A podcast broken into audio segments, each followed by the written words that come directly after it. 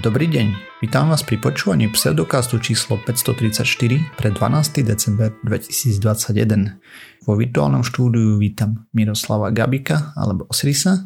Čau. Jakuba Rafajdusa alebo Kupka. Ahojte. A ja som Radoslav Vlasatý alebo Martýr. Čaute. Sme podcast do vedia a skepticizme. Vede sa nevenujeme profesionálne, takže ak nájdete nejaké nepresnosti, nezrovnalosti, píšte na kontakt zavináš pseudokast.sk a my sa opravíme v jednej z nasledujúcich častí. Doplníme a podobne. No, a máme za sebou ďalší týždeň. Na Slovensku bolo znova veselo. Neviem, či ste to postrehli, ale asi hej, e, ľudia sa rozčľujú na internetoch, lebo síce si budú môcť Musíš zaližovať. byť konkrétnejší. Že, a tam, že... Je, tam toho bolo viacej samozrejme. Ale teraz a, okay. posledné je, že sa nebudú môcť navštevovať rodiny, ale za to obchodné centra lyžovačky budú otvorené, či ako, ani, ani, ani neviem, môžeš povedať, ne? To človek nevie, či si robia prdel, alebo nie. Hmm. Ale napríklad ja som si dnes uh, skratil cestu domov cez uh, nákupné st- centrum, stredisko. Že skra- a, a, veľmi som si neskratil cestu, ale to, čo by som išiel po vonkajších schodoch, som išiel po vnútorných schodoch. Uh-huh. A celkom ma, a neviem, či ma prekvapilo, ale bolo minimum ľudí vnútri, že naozaj som, hádam, ani nestretol človeka, že videl som ich, ale reálne som ich nestretol ale čo ma neviem, potešilo, alebo čo som si všimol, bolo to, že všetci mali respirátor a mali ho na nose. Fú, to čo sa stalo? Bola inštruktáž nejaká? Ja neviem. Neviem, čím to bolo, ale naozaj všetci, ktorých som videl a, a dokonca dnes som išiel vlakom a nikoho, nemôžem povedať, že všetci vo vlaku mali správne nasadený, ale nevšimol som si nikoho, kto by mal nesprávne nasadený. Hm, si sa zle pozeral asi, alebo neviem, náhoda. Je, ako je, to, je to možné, ja neviem, ale tak, že mám taký... Hey, vyšla teraz nejaká maličká študíka, kde to skúšali, že keď nemáš ani jeden respirátor, tak tam bola nejaká šanca 90%, že sa nakazí ten druhý od teba a keď mali oba, tak sa to zlomilo niekde na promile percenta. Mm-hmm. Akože nečítal som ju, hej, celú vôbec, takže len tak mi to napadlo teraz k tým respirátorom. Mm, no jasné. No, ale e, dezolatov aj tak rúška budú toto dusiť, zabíjať a podobne. Hej, takže to je úplne jedno. No nič. Mm, poďme sa pozrieť na nejaké novinky alebo starinky zo sveta vedy a tak a pseudovedy možno. Či nemáme nič o pseudovedách? Asi nie.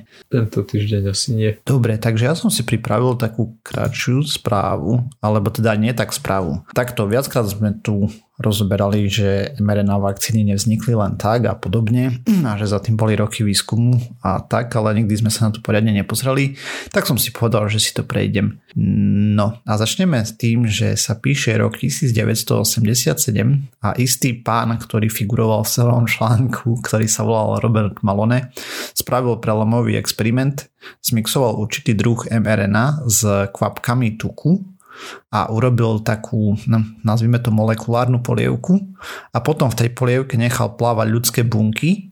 Tie absorbovali mRNA z polievočky a začali produkovať proteíny. Ako vieme, mRNA je messenger, alebo teda tá RNA, ktorá posiela správy nejaké, alebo doručuje, alebo tak, proste je to niečo, na základe čoho potom bunka začne syntetizovať proteíny. Tých mRNA máme viacej druhov, o tom budem rozprávať na konci trošku, aj keď len veľmi zriedka, e, tak zďaleka. No a v tej dobe to bol postgraduálny študent a rýchlo načmaral nejaké zapisky, nakoľko videl v tom obrovský potenciál a 11.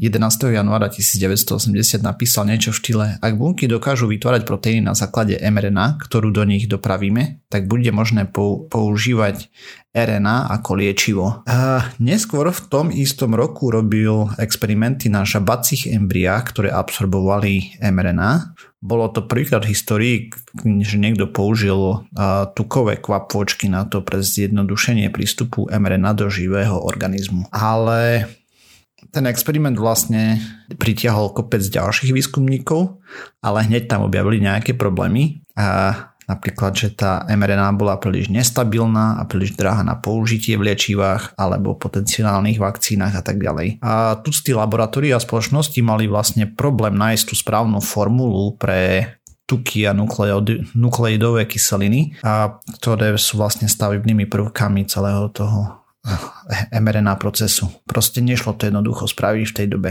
A tie malonové experimenty neboli podľa všetkého šťastnou náhodou a bugenium jeho ducha, lebo už v roku 1978, teda 10 rokov predtým, než on vedci používali tukové membranové štruktúry, lipozomy, na prenos mRNA do myších a ľudských buniek, tak vlastne aby tam spustili tvorbu proteínov, hej. A to celé ešte aj tak bolo postavené rokoch výskumu a testov lipozomov a mRNA, alebo obe boli objavené v, roku, v rokoch 1960 plus, hej. Takže stručný prehľad, ako sme sa dostali od doby mRNA vakcín a liečiv, Začneme s tým, že v 1961 objavili lipozomy a v 1964 to bolo publikované mimochodom a v 1960 boli prvé vlastne hypotézy, hej, že niečo ako mRNA by mohlo existovať.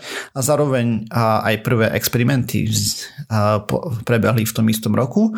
A dve skupiny nezávisle na sebe dostali, dospeli plus minus k rovnakým záverom. A s tým, že tá skupina, ktorá bola trošku popredu, počkala na tú skupinu, ktorá bola trošku pozadu s publikáciou a tak vyšli obe štúdie naraz v maji 1961 v časopise Nature. Z toho som aj ja čerpal hej teraz pri príprave tejto témy. Takže v 1969 boli prvé in vitro experimenty e, s celým týmto.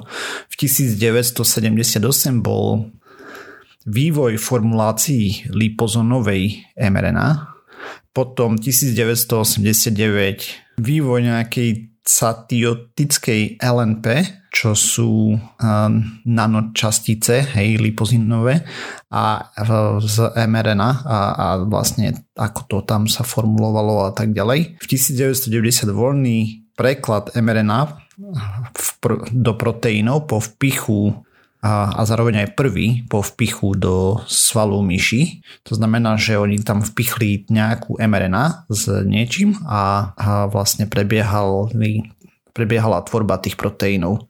V 1992 sa robili experimenty s mRNA na potkanoch. Vasopresín bol vstreknutý do mozgu a mala to byť terapia pre cukrovku. Nepozeral som, ako to dopadlo, len tým chodom, hej, žiadnu z tých vecí, lebo to, to proste veľa by toho bolo, ale možno sa niekedy k tomu vrátim. 1995 FBA FBA FD, FDA a vlastne apprúvla obaľujúce malé mo- molekuly a, a teda doxorubicin a amphotericin B, čo sú vlastne lebo oni naraz vlastne prebiehali aj tie lipozomové štruktúry, hej, nanočastice a podobne a mRNA výskum, hej, takže kvôli tomu to takto mám. V 1995 prvýkrát vpichli do svalu myší karcinoembryonickú antigenovú mRNA, čo malo slúžiť ako liek na rakovinu. E, jeden z druhov rakoviny, hej, e, rakovín máme veľmi veľa druhov. 2001 prvé klinické štúdie mRNA vytvorených z, teda takto, prvé klinické štúd, skúšky mRNA vytvorených dendritických buniek. To znamená, že pomocou toho, no, vytvorili dačo a to testovali v 2005 ukázali, ako nukleotidy modifikovaná mRNA ukazuje zniženú imunogenicitu. Geneticitu. Proste, že jednoduchšie to telo prijalo. 2009 klinické skúšky mRNA, mRNA produkujúcej protamín. 2014 klinické štú, skúšky lipodid, eh, klinické skúšky lipidových nanočastíc a mRNA pre imuno, imunoterapie voči rakovine. 2017 prvé testy na ľuďoch mRNA vakcín proti rakovine. Uh, neviem ako dopadli, asi dačo pomáhajú. Uh, očividne sa o nich veľa nepísalo, nezachytili sme, ty, sme to. 2018 ONPATRO, čo sú lipidové nanočastice obsahujúce cRNA sú prvým liečivom obsahujúcim cRNA schválené EMA FDA pre liečbu niečo, čo sa volá polyneuropatia. som sa tak zbežne som to preletel, je to, že um, koncové nervové zakončenia majú rôzne mal- nefunkčnosti a strašné komplikácie to robí daným osobám tam bolo milión toho, to vyzeralo hrozne. No. A cRNA je niečo, čo je od silencing RNA a je to niečo, čo dokáže vypínať napríklad tvorbu niektorých proteínov alebo deaktivovať geny alebo podobne. Počkaj, čiže je to S, S? Ako silencing, ako umlčiavacia RNA. Dobre, jasné, chápem. Ja som len doteraz som to chápal ako, že C RNA, ako C. Ja, nie, nie, nie. Uh, dobre, a 2020 uh, máme mRNA pomočka 1273 a BNT 162B, čo by malo byť veľmi známe všetkým ľuďom. Sú to lipidové nanočastice s mRNA formuláciou a dostali autorizáciu v viacerých krajinách na použitie ako liečivo, respektíve vakcína voči COVID-19. No, a to bol stručný prehľad s tým, že keď, keď si to takto vezmeme, tak celá tá história od objavenia mRNA a tak ďalej zabralo 60 rokov, než sa to dostalo do vakcín reálne pre ľudí. A neviem, ako je to s tou vakcínou proti rakovine a tak ďalej, ale tak masovo, že si to ľudia všimli a začali voči tomu remtať, zabralo necelých 60 rokov. E, to je ten unáhlený výskum. A samozrejme formulácia samotnej molekuly mRNA vďaka moderným technológiám a tak ďalej, tam kopec ešte veci bolo objavených okolo, kde dokázali viacej, že je to stabilné a tak ďalej, ale aj tak vieme, že potrebujú veľmi nízke teploty tieto mRNA vakcíny, hej, minus 40 stupňov Celzia a podobne. A potom to išlo pomerne rýchlo, hej, vlastne keď to od návrhu a tak ďalej cez testovania a toto, ale to sme tu už rozoberali viackrát, že sa ľahšie robia klinické štúdie, keď máš prebiehajúcu pandémiu a keď potrebuješ, aby sa ti nakazilo, dajme tomu 60 tisíc ľudí, tak to netrvá 5 rokov, pokiaľ sa nakazí 60 tisíc ľudí, ale dajme tomu týždeň a môžeš vyhodnocovať data. No a potom tam ešte v článku rozeberali hm, rôzne patentové problémy, eh, lebo ten pán, ktorého som spomínal na začiatku Malone a tak ďalej, tam sa niečo súdia, naťahujú rôzne skupiny medzi sebou, že kto bol prvý a tak ďalej, že by si vedeli uplatňovať patenty na technológie a toto. Ja by som si ja osobne si myslím, že to by malo byť zakázané, hej, celé patentové šialenstvo je len jeden hnus a obzvlášť čo sa... akože patenty všeobecne alebo len patenty na lieky? Všeobecne patenty. Akože podľa mňa to brzdí rozvoj a, a ľudstva ako takého. Hej, ale to je môj osobný názor. Ale mm-hmm. dobre, dajme tomu, že ty niečo vyvinieš, tak chceš mať istotu, že ti to zarobí naspäť to, čo si venoval tomu výskumu. No. Tak dajme tomu, že môžeš držať pacient 20 rokov, 30 a koniec. Mm. Ale nie, že proste nejaký... Hm, niekto drží patent akože na výrobu uh, inzulínu 100 rokov, hej, a podobné veci. Toto je čistá nenašratosť a proste chyba systému. Ale to je môj osobný názor. Takže to nechajme pri tom. No a ešte som tu chcel spomenúť, že technológia dozrela a posledné roky je viac klinických skúšok rôznych vakcín a liekov, ktoré vďaka nanočasticiam, lebo tie lipidové nanočastice, hej, hlavne toto tam pomohlo, lebo to umožnilo vlastne tie bublinky tukové, či čo to tam robia, že sa to ľahšie dostane do bunky. Plus ešte čo som tak zbežne čítal, tak tam menili nejaké časti, že je to pozitívne nabité a podobne, že to lepšie sa viaže a, a tak ďalej a tak ďalej. Hej, proste je tam kopec vecí na veľmi nízkej e, bunkovej úrovni až molekulárnej. No a samozrejme, že okrem mRNA máme iné, e, ako som spomínal, to cRNA e, lieky na umlčiavanie genov a prídu asi aj ďalšie. Niečo sa tam spomínalo o miRNA a, a tak a okrem lipidových nanočastíc uh, skúšajú rôzne iné mechanizmy, ktoré sa skúmajú na dopravu. Boli vyvinuté deriváty polymerov a proteínov napríklad. Všetko je to ešte o výskume. U, uzrie to svetlo sveta nevieme. Možno o 5 rokov, možno o 10 a, a možno zajtra.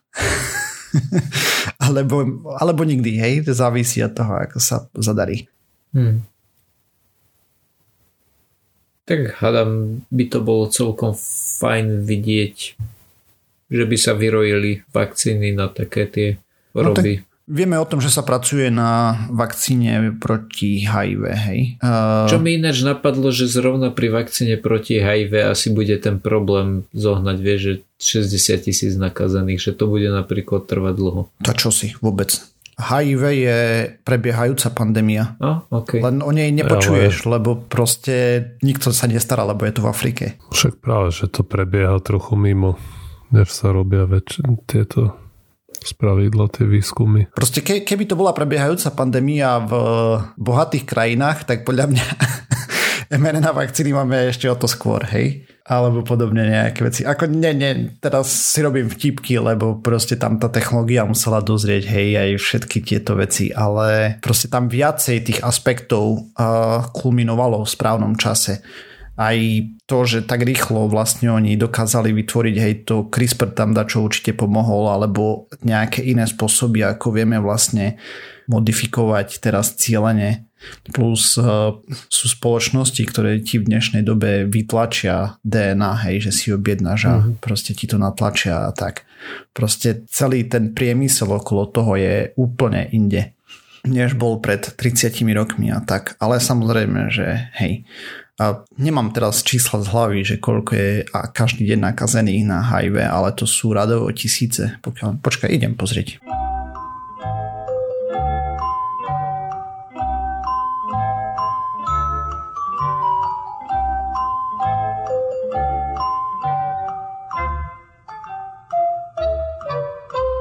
Takže približne 37,7 milióna ľudí je nakazených za rok 2020.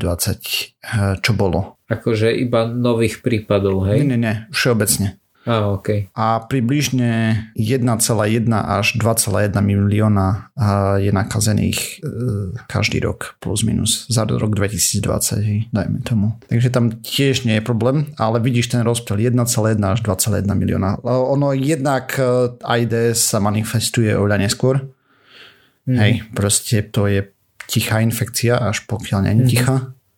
Yep. A potom, kde sa to šíri, tak sú také mm. Mm, nepresné odhady. No, jasné. Nie veľmi reportované oblasti. Hej. Takže toľko z mojej strany k tomu, ako sa vlastne vyvíjali mRNA a lipidové vlastne nanočastice, alebo respektíve kuličky, najprv tam tukové kvapôčky a tak z toho vznikli postupne veci. Celkom, celkom to zabralo času. Cool, cool, cool. Hej no. A tam je kopec ešte technických detailov a do tých som nechcel zachádzať, lebo ich im sám absolútne nerozumiem. Takže, takže tak. Dobre. Uh, ja som minulý týždeň nestihol povedať svoju témičku, takže mi ostala na tento týždeň a bude sa týkať mikroplastov. A tým výskumníkov The GIST Division of Biotechnology potvrdil, že mikroplasty sa dokážu dostať cez e, mozgovú krvnú bariéru, tak sa to, tá, tá mhm. bariéra medzi mozgom a, a zvyškom tela. Hej. A po anglicky je to blood-brain barrier, myslím. No, Vieme, čo to mikroplasty sú, hej, a že vznikajú kvôli tomu, že na PET flaše svieti slnko a šúchajú sa vo vode o, o kamienky na pláži. Výskumníci vykonali experiment, kedy tlačili do myšiek mikroplasty o veľkosti 2 mikrometre a menej.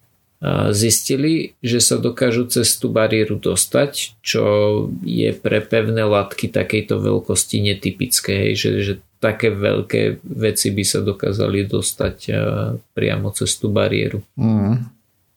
Tieto mikroplasty sa dostali do podporných nervových buniek. A teraz vám asi nepoviem presne, ako sa tie bunky volali, ale keď som volal medikovi na telefóne, tak mi povedal, že to sú nie priamo tie neuróny, ale sú to podporné nervové bunky, hej, že, že tie sa starajú o tie neuróny a signifikantne znížili schopnosť bunky už po niekoľkých e, desiatkách hodín. OK. Tie bunky si potom všimli tie netypické mikroplasty a začali sa voči ním e, nepekne správať. Akože... Ale to bolo štúdia na myšiach, hej? Áno. OK. Áno. A po dlhšom čase, hej, keď si všimli, že tam majú tie mikroplasty, tak sa tie bunky samozničili. Mm-hmm. Ale plasty tým pádom tam zostali, nie? Lebo či čo ich prišli odpratať tieto? Jaj, e, no nie som si istý, ako predpokladám, že tie biele krvinky sa tam nejakým spôsobom dostali, neviem, typujem, ale uh, neviem ti povedať, že či sa potom nejakým spôsobom vyplavili alebo potom ako sa tá bunka samo zničila, tak tam proste iba plávali a dostali sa do nejakých iných buniek. No, ale tiež teda pozorovali, že po papaní týchto mikroplastov boli v mozgu znížené M1 a M2 markery. Po 7 dňoch sa ich počet znížil rapidne a nasledovalo samozničenie. Také veľké zmeny v tom mozgu uh, indikujú, že sa tie mikroplasty nahromadia a, a keď sa nahromadia, tak sa môžu správať ako neurotoxín. S tým, že uh, snažil som sa zistiť, mám taký pocit z toho, čo som sa dopracoval pri tej štúdii, že oni ich priamo krmili mikroplastami, hej? Že, že vlastne tie myši dostávali extrémne dávky toho, uh-huh. len aby nejakým spôsobom uh, Ukázali efekt. videli, nie, áno, hej, že aby videli, či tam nejaký efekt je alebo nie je. A my dostávame tiež celkom extrémne dávky toho, čo som tak zbežne pozeral, minimálne podľa toho, čo je v stolici. Ako, okay. určite, určite nie v takom množstve ako myši, hej, no, samozrejme. No tak, hej, lebo oni to, akože, ak som tomu správne pochopil, tak oni to normálne chrúmali z lyžičky, hej, že proste okay. dostali, dostali kôpku. Ak som tomu správne pochopil a čo asi akože u človeka sa ťažko také niečo. Možno, kebyže máš sušičku na, na oblečenie a vyťahol by si tam sa ti spravia také potom ako ti prebehne cyklus, tak sa ti spraví taká vrstva tej rozbitej látky tých vláken, tak možno to keby začneš jesť, lebo ono sa to trošku podoba na cukrovú vatu. Tak Fuj. možno. dobrú fantáziu, keď si to k tomuto prirovnal. Podobá sa to na cukrovú vatu, fakt. Uh, no, podľa mňa nie, to... ako videl som to a nie, ale dobre, ale dajme tomu, že mne sa to hnusí, hej, takže...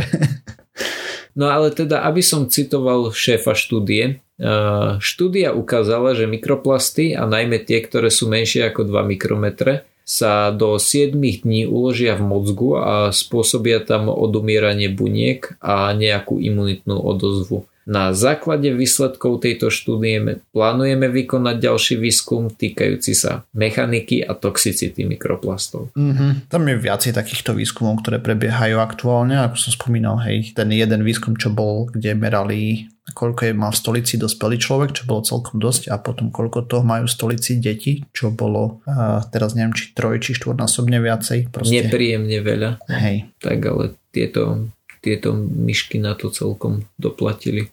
Hm. Tak myšky si užijú kdečo v tých výskumných Hej. laboratóriách.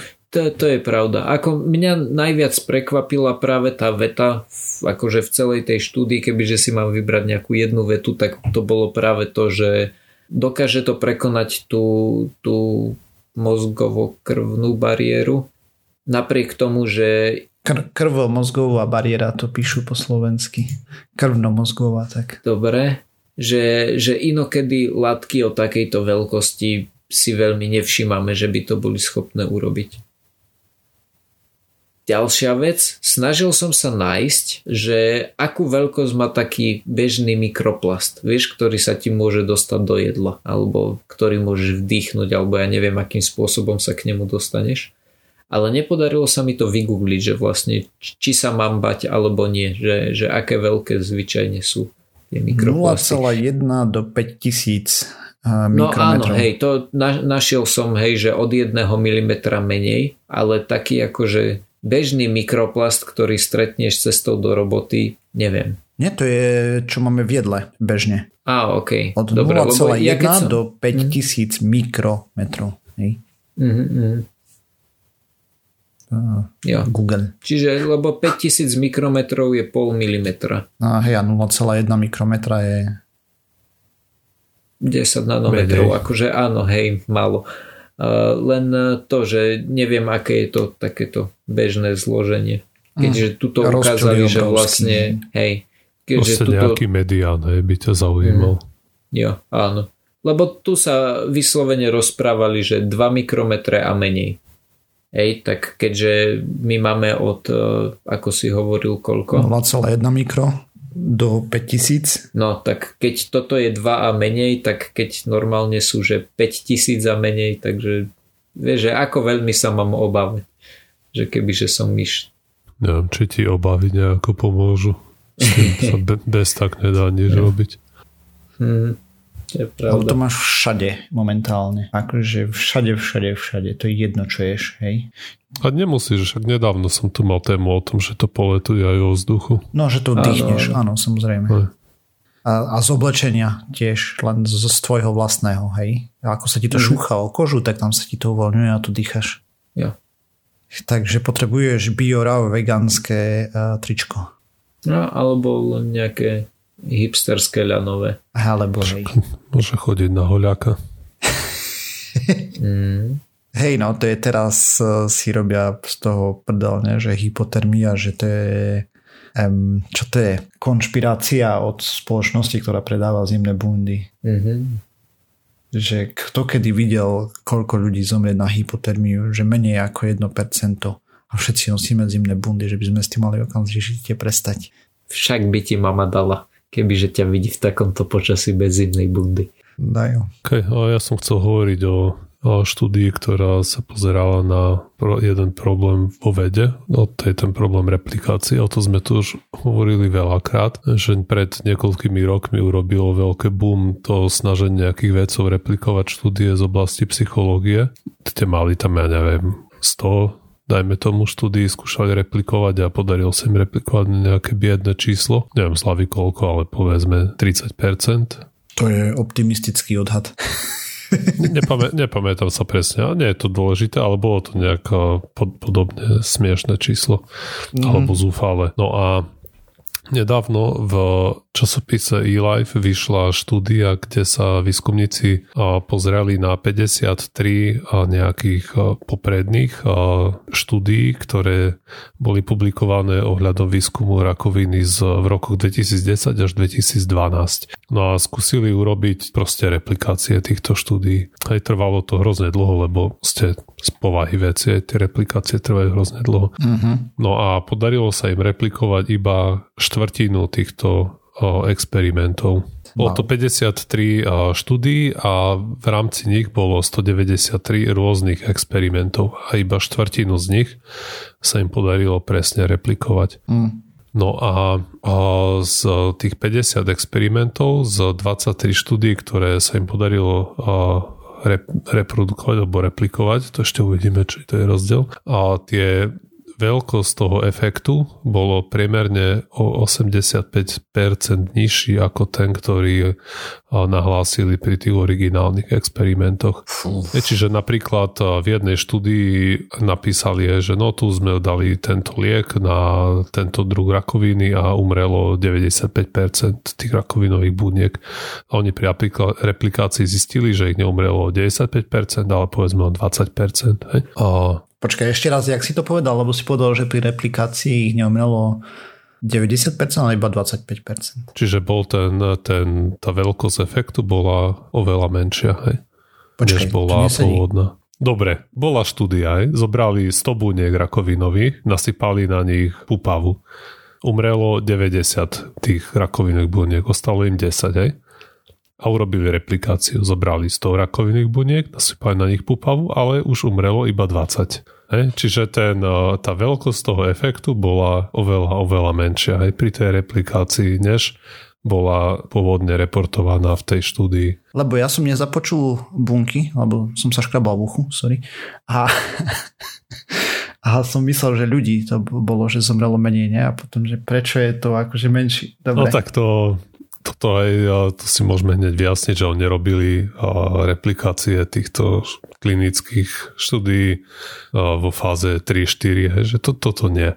Že to mm-hmm. bol mhm. ten, áno, ten základný výskum, ktorý a poväčšinou to proste boli buď skúmavky alebo hlodavce. Jasné, OK, dobre. Obeťou výskumu a replikácie. No a A ako zistili, či bola replikácia úspešná, tak mali na to 5 rôznych kritérií, ktoré boli, buď už sa zameriavali nejakým spôsobom na veľkosť toho efektu, ako som už hovoril, alebo potom, či mali originál a tie replikované experimenty mali podobne rovnaký nejaký pozitívny alebo negatívny výsledok, a či boli štatisticky významné. No a vyšlo im, že z týchto, že tieto kritéria boli schopní napasovať na 112 testovaných efektov, čiže ešte opäť nejaká menšia granularita. Uh-huh. A teda z tých 112 testovaných efektov im vyšlo, že iba 51, teda 46% splnilo viac kritérií, ako nesplnilo hej, z tých, ktoré si určili. Čiže proste skrátke to znamená, že, tá, že keď to skúšali replikovať, tak väčšinou to nevychádzalo.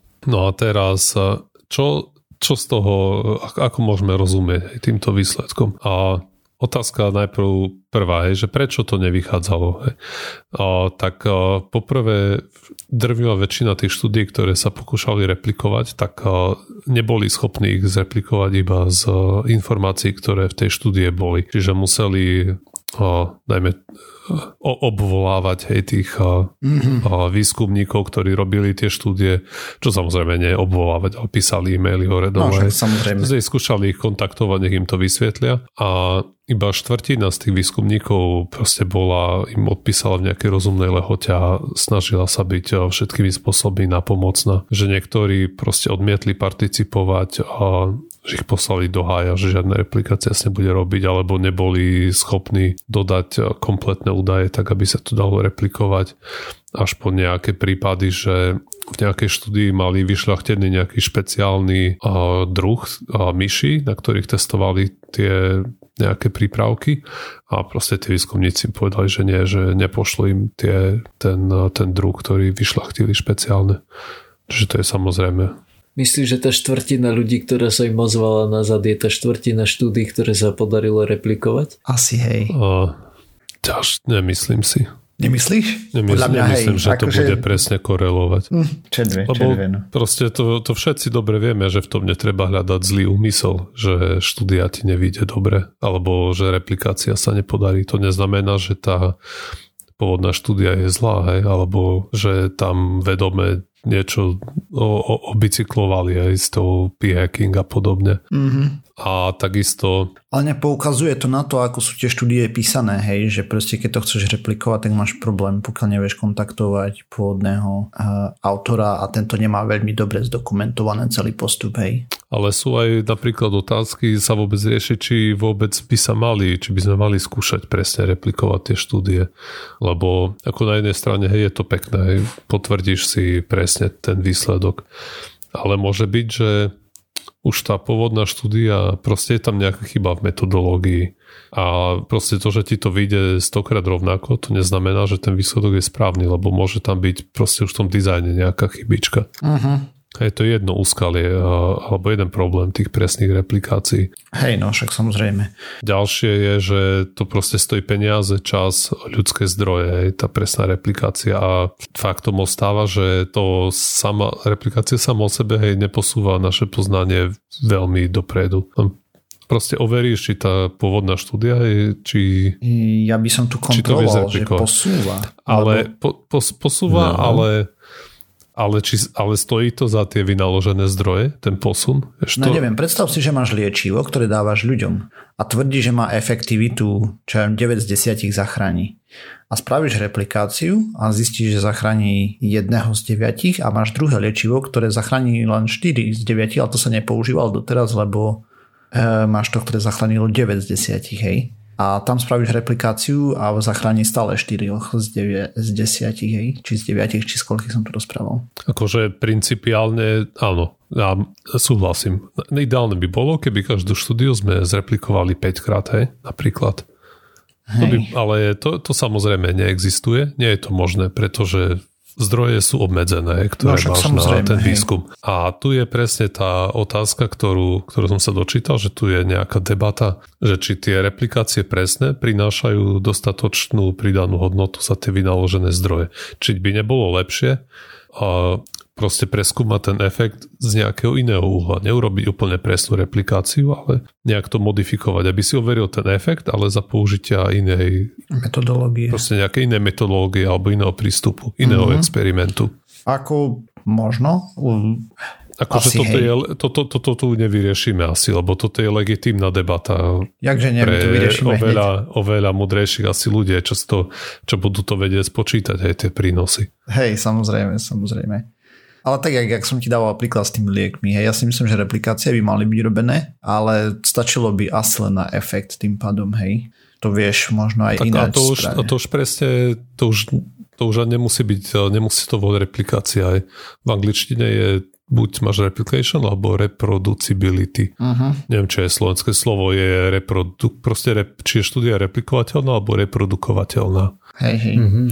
Proste ja. vždy sa dostaneš k podobnému výsledku iným postupom. Áno. Buď urobíš e, proste carbon copy, že uro, zopakuješ krok po kroku presne to isté, čo robili tí pôvodní výskumníci, alebo to skúsiš nejak, e, nejak inak overiť tie výsledky že si dáš ten istý cieľ, ale skúsiš k nemu dojsť inou cestičkou. Hej, no ja osobne si myslím, že liečivo, ktoré prejde, ale nie že na myšiach a toto to je nezmysel, ale už ktoré je v klinických štádiách na ľuďoch, hej, alebo sa reálne používa, tam by sa malo robiť častejšie replikácie, že či fakt je také účinné, ako propagovali. No a tí, toto už zase stojí hromadu peňazí, vieš. No ja viem, že máš, máš nejaké liečivo ale... na rakovinu, a teraz ti vyjde štúdia, že 4 z 10 pacientov pomáha.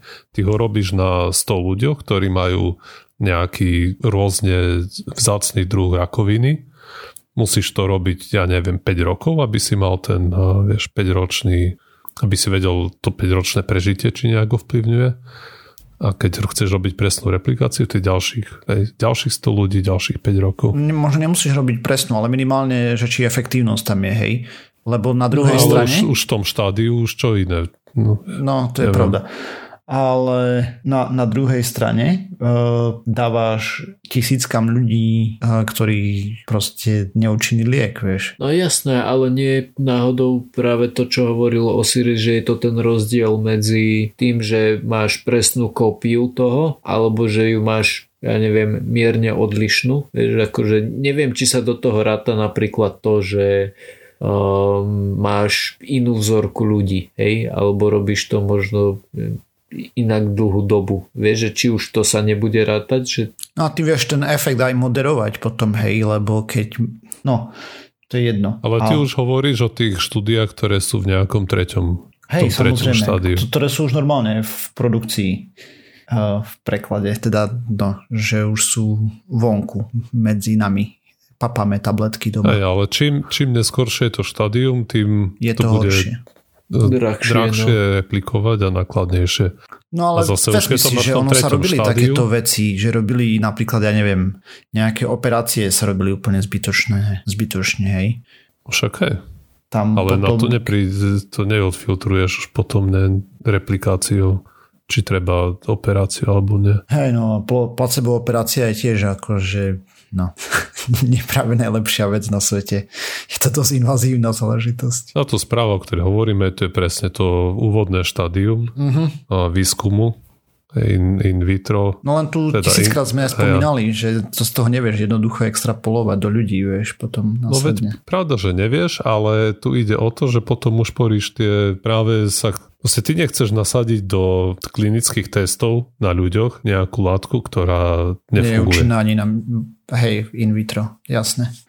Toto mm-hmm. je, to je to, o čo tu ide. A tu na práve títo výskumníci zistili, že tie, práve ten prvotný výskum tých látok na, alebo na hlodavcoch alebo skúmavkách nemusí byť až taký spolahlivý, ako, ako by to vyzeralo možno. A tam by sa mali robiť replikácie čo najviac, lebo na druhej strane zase ušetríš kopec času a peňazí netlačením liečiva, ktoré je neúčinné. No to je, to je ťažko, hej. Ako sedliacký rozum aj mne hovorí, že ušetríš, ale zase čo ja viem, hej, to by Ako si musel presne sú tam dosť, dosť prísne, hej, že čo prejde ďalej. Ste faktom ostáva, že čo som sa dočítal, tak 19 z 20 liekov na rakovinu, ktoré sa vôbec dostanú do tých klinických skúšok, nikdy nedostanú ten nikdy ich neskváli FDA hmm. americké, a, a že by ich používali. Hej. A že niek- niekedy to je samozrejme preto, že napríklad o, buď ne, nedokážu, buď sa nepreukáže dostatočná efektivita, alebo napríklad majú príliš veľkú škodlivosť, že tie vedľajšie účinky z rôznych uh-huh. príčin. Ale ste, odfiltruje sa toho veľa. No a, a čo s tým, hej, čo aspoň výstup tej, tejto tu štúdie bol taký, aspoň čo som čo som tu nejak pobral, tak práve nabadajú k tomu, čo už si aj ty rado spomenul, že by mali že keď sa robí tá štúdia, tak by tam mali napísať úplne všetko do detailu, aby sa to dalo, keď, keď niekto to chce zreplikovať, aby to mohol urobiť proste len, pred, len z toho, že si prečíta tú štúdiu, aby nemusel ešte prácne rok zháňať všetky tie informácie. Hej, samozrejme. A to není len kvôli tomu, ale aj, ja neviem, vybuchne fabrika, hej, dajme tomu, stratí výrobný postup Uh, no tak to už je dnes také ako je všetko v cloudu nahraté. Dobre, ja viem. Ale tak máš liečiva, kde si to stražia ako oko v hlave, sa mi zdá. Ale no fakt... dobre, ale nemajú to... Na, na siedmých disketách. Hej. Ne, nemá, nemá to tento tajomník nejakej fabriky len v jednej obálke v Že by si nebol prekvapený. Tak keď, keď videl, taký ešte, videl som taký... také veci v produkcii, akože aj tých oblasti, ale videl som také veci za tú moju krátku životnú kariéru, keď proste fabrika, čo má, produkuje, ja neviem, hodinová odstavka je strata niekoľko miliónov, hej, beží na počítači, čo proste ani backup nemal a podobné veci. Akože toto sú vieš, prípady, keď tí ľudia si tak trochu zaslúžia, aby im to krešlo. Hej? Aby sa naučili dôležitú životnú lekciu. Hej. No dobre. Hej, ale aj, ani toto, hej, že by si tam všetko zapísal. Hej. Ne, nevždy to musí stačiť. Hej, tak ako som hovoril, keď tam máš nejakú špeciálne vyšľachtenú geneticky zeditované nejaké myši, hej, nejakú líniu, tak hej, lebo a, tak to... simuluješ ale, ľudské veci na myšiach, vieš, tak oni tam Ale šľachtia. aj to môžeš, už asi v dneš... no, teda som si istý, že v dnešnej dobe by si aj toto mohol napísať, že ktorý gen si ako, mm. kde, kde si zvobchal šrubovať presne. Jedine, že ti to dáva výhodu konkurenčnú, keďže celý biznis je zle postavený, hej, o to sme tu viackrát rozprávali. A potom to nechceš dať, lebo potom ty máš lepšie simulácie u seba, vieš. Tak lebo sú tie myši viacej ľudské v úvodzovkách a konkurencia Aj. nemá také myši a tým pádom nevie tak dobre reprodukovať tie veci.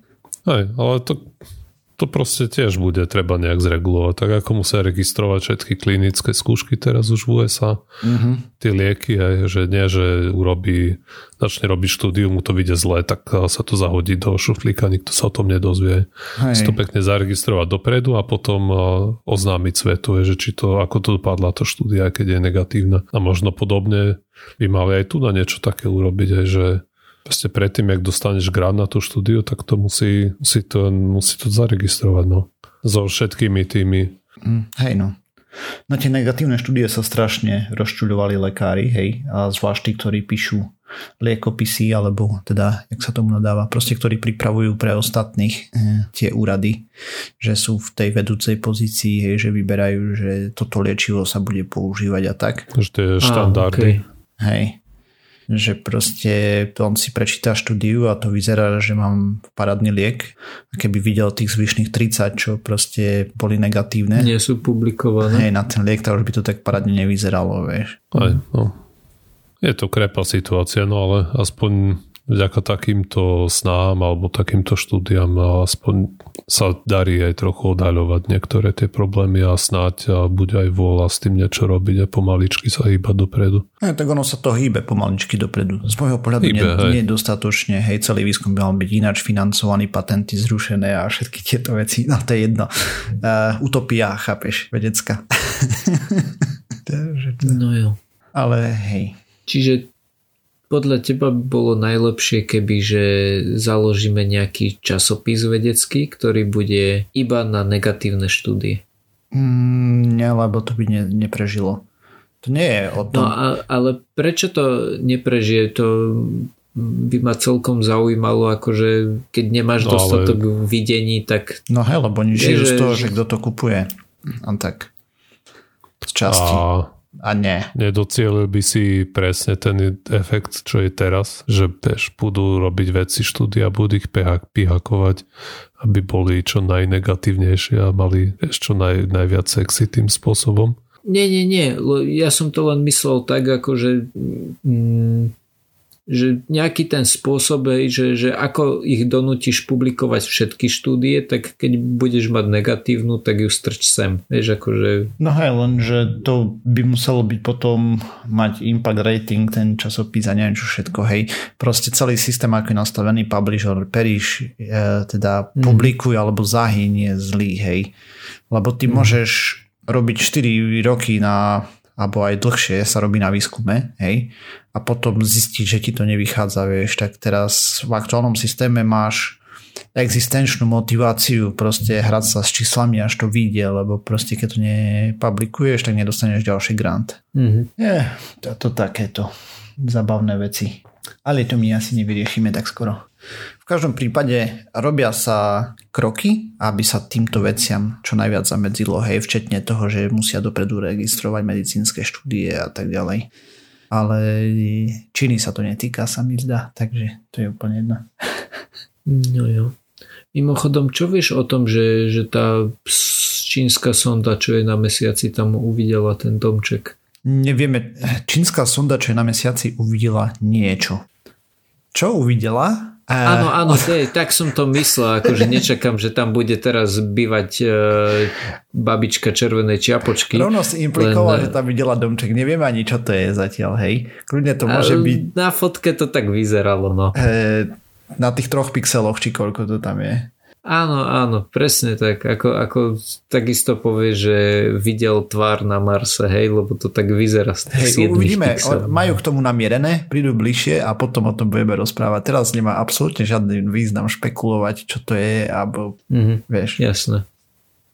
Aspoň z môjho pohľadu, hej. Proste to mm. není niečo, k čomu nevedia prísť. E, a keď začnú cenzurovať dáta, že tam našli nacistickú základňu, tak potom... E, Wow, ok.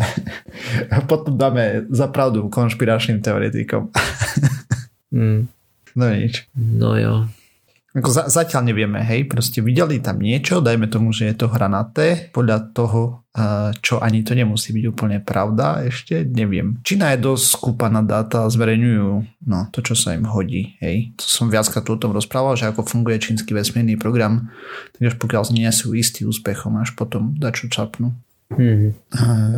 Čo sa mi nepáči, hej. Najlepšie to robí SpaceX. Máš livestream z toho, ako im buchajú rakety. tak, tak, také transparentné by to malo byť všade. Mm-hmm. OK. Hovoriac o búchaní rakiet, už sa to blíži. Akurát teraz mi tu v pozadí trieskal nejaký hej, hej. rozumný človek, ktorý sa rozhodol, že je. Už máš v potravinách stánky s pyrotechnikou, takže to už vieš, že už áno, je ten čas. Áno, presne tak. Áno, áno. Dobre, takže sme sa dopracovali na záver tejto časti pseudokastu. Ďalšia časť znova o týždeň. Nájsť nás môžete na www.pseudokaz.sk, kde nájdete aj zdroje, ktoré sme používali k príprave tém. A písať nám môžete na kontakt zavináč pseudokaz.sk. Okrem toho sme na sociálnych sieťach, na Facebooku, na Twitteri, sme na YouTube, na iTunes, na Spotify a ešte na všetkých možných iných podcastových agregátoch. Ak nás chcete podporiť, lajkujte, zdieľajte, dávajte páčiky. Ďakujeme. Čaute. Čau. Ahojte.